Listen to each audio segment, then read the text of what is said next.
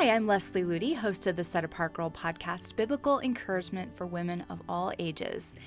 Today, we're going to be talking about the best news ever, and it's a little Christmas meditation that I wanted to send your way. So, let's look at the best news ever.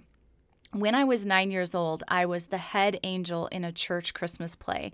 And I think I was supposed to be the angel Gabriel. That was my name in the script, at least. And my kids found out about this the other day. I was talking to them about it, and they said, Isn't Gabriel a boy angel? And I said, I don't really know. But for whatever reason, I was the angel Gabriel. And my big part in the church play was to come out on stage in a long white robe and to blow a trumpet and deliver some really good news to some shepherds.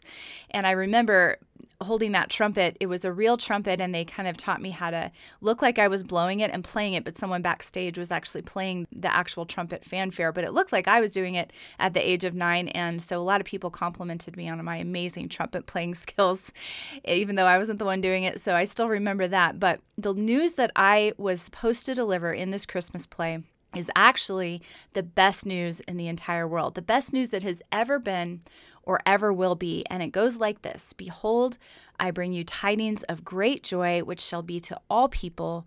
For unto you is born this day in the city of David a Savior, which is Christ the Lord. In that moment, those shepherds and everyone who would hear that news moving forward had received the best news ever.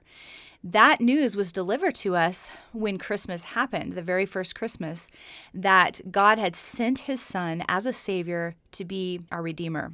We so often want to look to other forms of good news to bring us joy and happiness.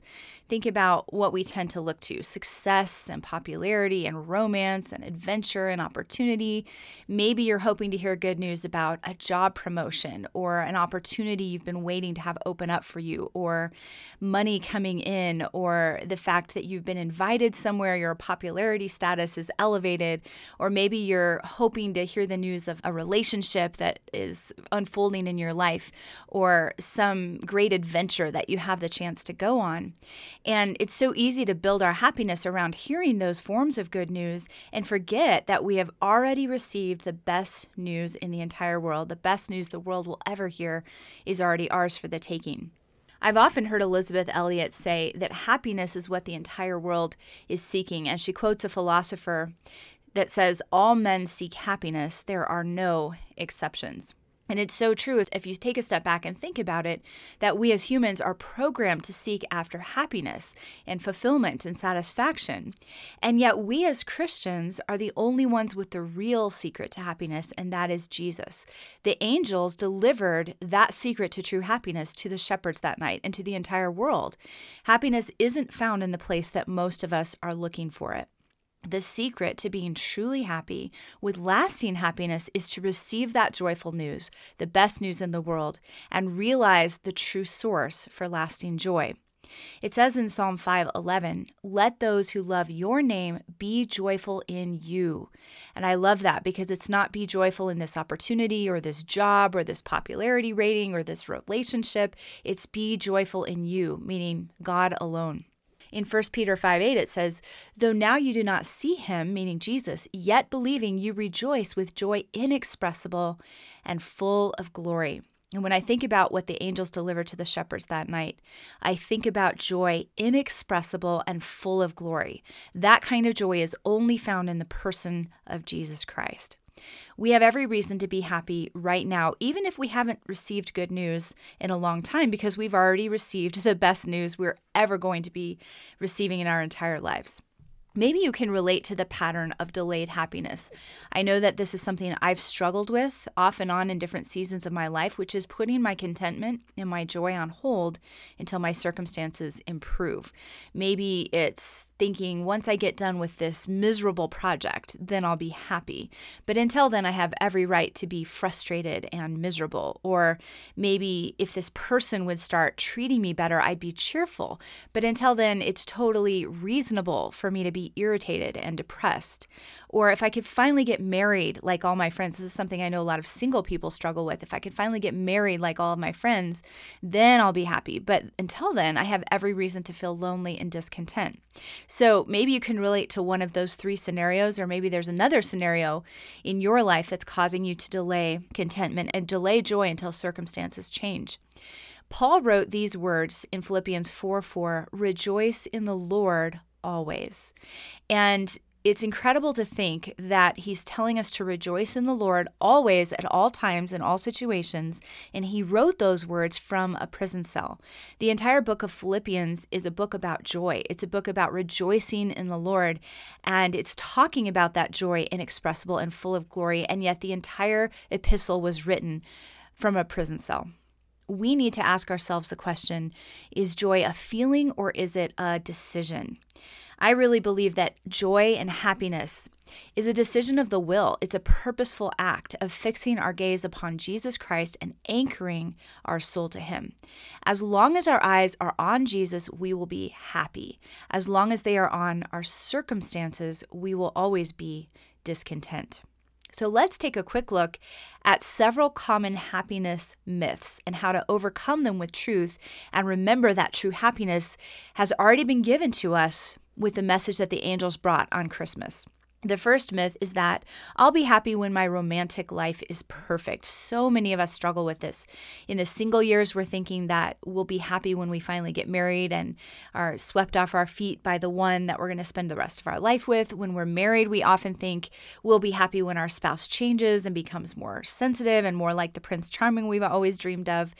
This is the biblical reality. As long as we are looking to a human to meet the deepest needs and longings of our heart, we will only be disappointed. That happiness that we're seeking in a human relationship can truly only be met by Jesus Christ. It doesn't mean that there isn't joy and fulfillment that comes from earthly romance, but if the depth of our soul level needs need to be met in Jesus Christ alone because then we can go into a, an earthly relationship with a selfless mentality.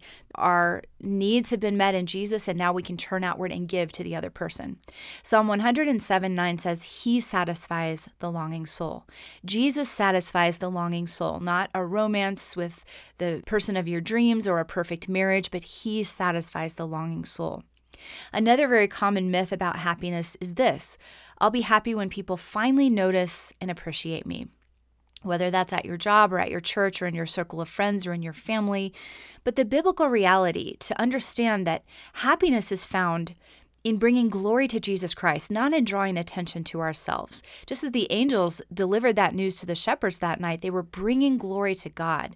And that's really where true joy comes from. John the Baptist was such an amazing example of this because he found the ultimate joy in the fact that people did not notice him anymore because they were captivated by Jesus Christ. There was a point in John's ministry where his disciples came to him and, and noticed what was happening with Jesus, and, and they said, He is baptizing, and all are coming to him. Sort of like the idea that, hey, you need to put a stop to this because people are going to him now instead of you. And this was John's response.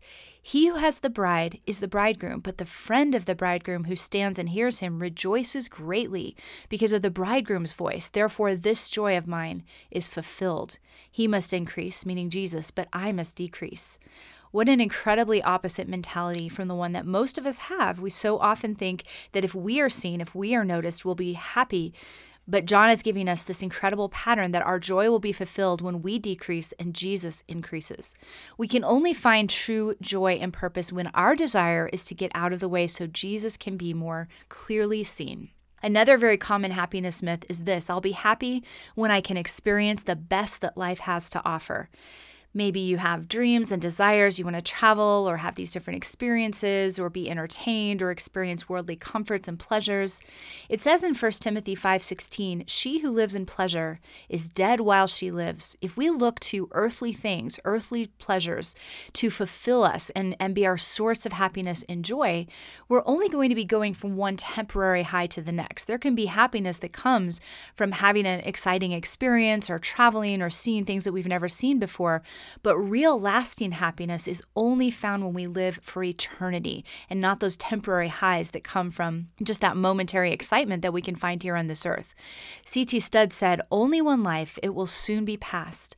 Only what's done for Christ will last.